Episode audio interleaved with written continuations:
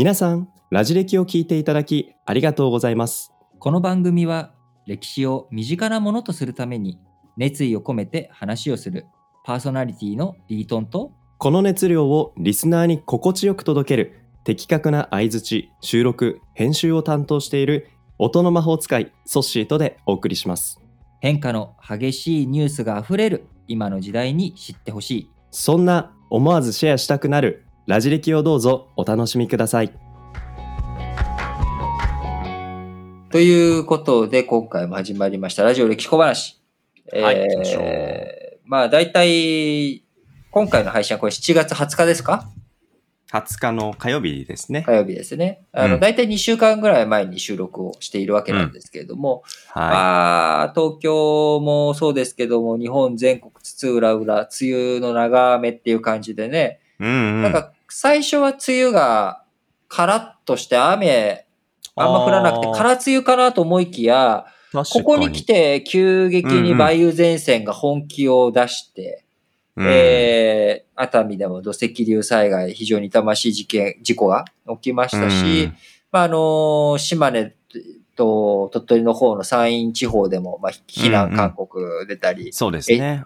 中国、九州でも、まあ、だいぶ土砂災害が懸念される今日この頃というところではありますけれども、やっぱりこの長い雨、えーいろいろうん。と鬱屈する気分にもなりますし、東京都ではね、新型コロナはい。で対策として、緊急事態宣言4度目が発令される見込みで、多分、これ配信してる20日は緊急事態宣言中ってことになるんだろうなっていうのを考えると、結構やっぱ気になるのが健康ですよね。なかなか外出歩けない。なので、やっぱこの夏場、あー健康を維持していくっていうためにはですね、あの、生野菜とか果物、うん。これをしっかりビタミンを取る。で、生のものを取るっていうことを考えると、うんまあ僕ね、野菜、生野菜あんま好きじゃないの。その煮物とか、あ、あそういうのは好きなんだけど、あの、葉っぱが嫌いで、葉っぱが好きじゃないのよ。まあトマトとか好き好きよ。キュウリとか好きなんだけど、うううん生で全然食べれるんだけど、葉っぱが、だ。葉っぱがなんか俺別に牛じゃねえしみたいな感じになって、あんま好きじゃないんだけど、そうなんだ。なので、そう考えうんて、やっぱりあの、ヨーグルトと、うんうんあの、いフルーツを一緒に食べたりとかっていうのが。一応気にしていることなんですうんうんが、うんまあ、その中でも、まあ、リンゴがね、好きでして。おーあ、そうなんだ。え、でも、あれじゃないですか、リンゴって旬、夏じゃないですよね。そうだよ、夏じゃないよ。うん。夏じゃないけど、あ。まあ、うんハウス栽培とかもあるじゃない。ああ、まあ、確かに確かに。うん。まあ、そうなんですけど、まあ、結局、まあ、はいリンゴが好きってのはそうなんだけど、今回、はいまあ、リンゴを出してきたのは、これからニュートンの話をするからっていう、まあなるほど。それだけなんだけどうさ、ん。ニュートンって知ってるよね？うん。ニュートン、あの、万有引力の法則と。そうそうそう。ねリンゴがね、木木からリンゴが落ちるのを見て、引力の存在に気づいたみたいな。うんこういう逸話、エピソードがあるニュートンですけど、ありますね。うんあのね、雑誌の名前にもなってるし、科学の。確かに。うんうんうん。なんか、まあ、ニュートンって言葉、名前自体は結構いろんな人たちにとって、まあ、知っている、う聞いたことある。で、その万有引力の発見をしたっていうことでも、あの、非常に有名なのがニュートンですが、まあ他に、にニュートンっていう人は何をしたかってういうこん。他か。と。うん。リンゴから万有引力見つけた以外に何したか。確かにちょっとあんまりわかんないですね。なんだろう。まあ、簡単に言うと、もう、この人はですね、まあ、巨人だったわけです、数学。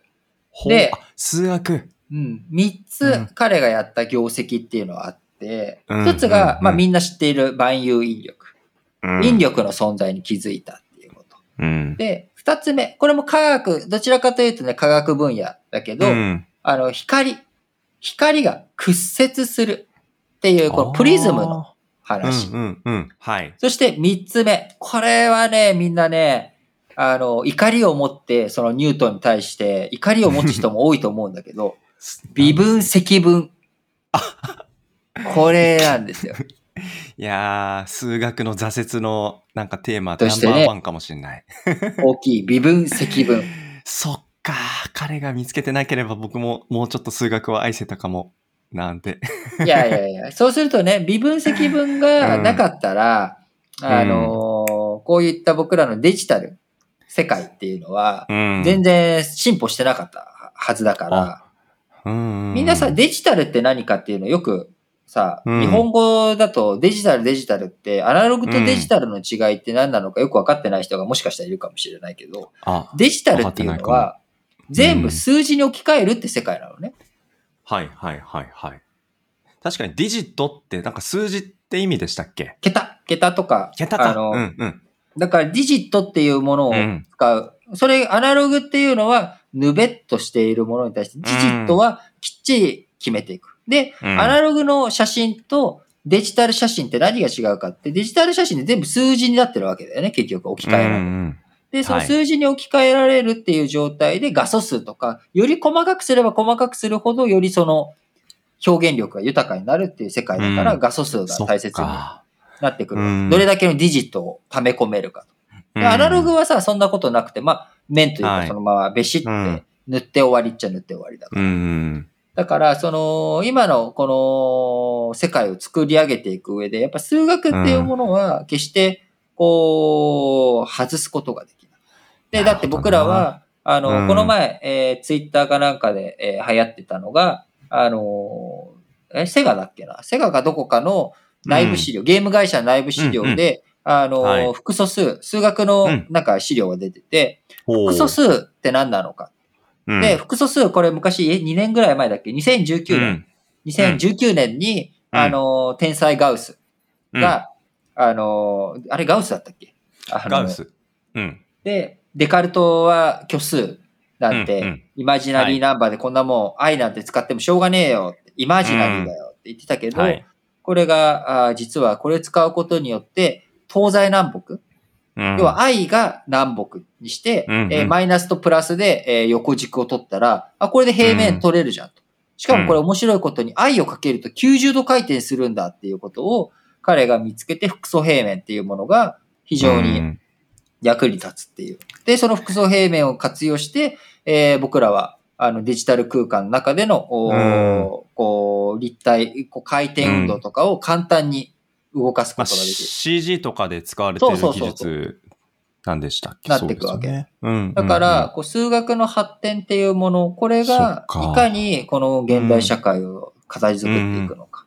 なるほど。じゃあまあ、そのガウス記号の話とかで、数学っていうものが、まあ僕らのこのデジタル社会で、まあ、すごい役に立ってるなっていうのは分かったんですけど、でもやっぱりまだね、ニュートンのこの微積分っていうところが、あ発見してくれてよかったなっていう気持ちにもうちょっとなんかなりきりたい感じはあるなとこなんですけど。うんやっぱりこれはニュートンが残している言葉自体も僕はすごく大切なことがあっおーて、あの、ニュートンはこういうことを言ってるわけ。まあいろんな人たちからすごいですね、うん万有引力、微分積分、うん今までなかった世界を創造していった。まさに世界を広げていったわけじゃないですか。うん。いや、で、まさにあな。たは本当にすごいねと。で、それに対してニュートンは、いや、そんなことないと。私はただ巨人の肩の上に乗っているんだ。ほう、巨人？進撃の巨人の肩の上に乗っているんだっていうのは、まあ、進撃の巨人とは言ってないけど、どういうことかというと、彼は過去に今までいろんな人たちが積み上げてきてくれた。その業績の上に、肩に乗ってるから、うんうんうん僕は世界が広く見えている。で、うん。やっぱりこの、まさに、その巨人の、っていうものを誰が作り上げてきたかっていうと、ニュートンだけじゃなくて、その前に生きている人たちがみんう。なん積み重なってきたと。そう、例えば、だからその巨人の肩に乗ってるってどういうことかというと、うん。こんな数式があるとするじゃない ?98×18 足す 2×18 とか、いや、えー、ちょっと数式をちょっと言葉で言ってもちょっとわかんないので。まあ、あそれはちょっとそうそうだよね。そうだよね。ちょっとその、はい。そうだよね。なので、じゃあちょっと言うと、今言ったことって、98×18、まあ 18×98 も一緒じゃない？で、うん一緒ですね。18×98 足す、うん。えー 18×2 ってなると、うん。18が98個あって、うん、18が2個ある。98個と2個を足したら100になるから、18×100 で1800になるっていう、まあ、数式書いてあったら多分皆さんね、あ、これくくったらいいじゃん。くくったらいいじゃんっていうことになるわけだけど、うんこれ、やっぱりあの子供とかに勉強教えるときに、くくるっていう作業を知らない子って、18×98 をやろうとしちゃうんだよね。ああ、確かに確かに。うん。まあ、めんどくさいじゃん。暗算でもできないし。うん。18から98、18×98 って言われても、はあれってなっちゃいますよね。大人の人でも。そうそうそうそうそう。18×98 は。でも 18×98 に足すうん。18×2 ってしたらさ、98と2を、あ、18が98個と2個あるんだから、全部で100個あるじゃん。じゃあ 18×100 でいいじゃんっていう。これうん最初に気づいた人誰かわからないけど、気づいた人にはもうそれ教えてもらったらさ、みんなできるようになるわけじ確かに。できゃん。ますね。だから、数学の問題とかについてもさ、あの図形問題とかって、最初から補助線引いてあったらさ、多分解けるんだよ。ああ、確かに。先生に補助線を引いてもらったら、もうそんなの、そっからだったら簡単だよみたいな問題結構ありますよね。だからニュートンは自分がやったことっていうのは、うん。巨人の肩の上、その今までみんなが積み上げてたところからプラスアルファしたんだよっていう風な言葉を残していて、あのーある。それが巨人の肩の上に。うんうんうん。だかあら僕らは今、微分積分を発明するところからやらなくていいの。あー。僕らは、まあ、ニュートンの肩に乗ればいい。そうニュートンの肩の上に乗って微分積分やったり。ただ、すでにそこまでにいっぱいいろんなものが積み重なってるから、小学生から中学生、中学生から高校生、そして高校生の中で微分積分ってやっていく、この巨人の肩の上に学校の義務教育とかからずーっと培われてきた肩の上に乗らなきゃいけない。なるほどな。で、いきなりうん僕らは巨人の肩に乗れないわけ。立体軌道のね、装置なんて持ってないから、進撃の巨人みたいな。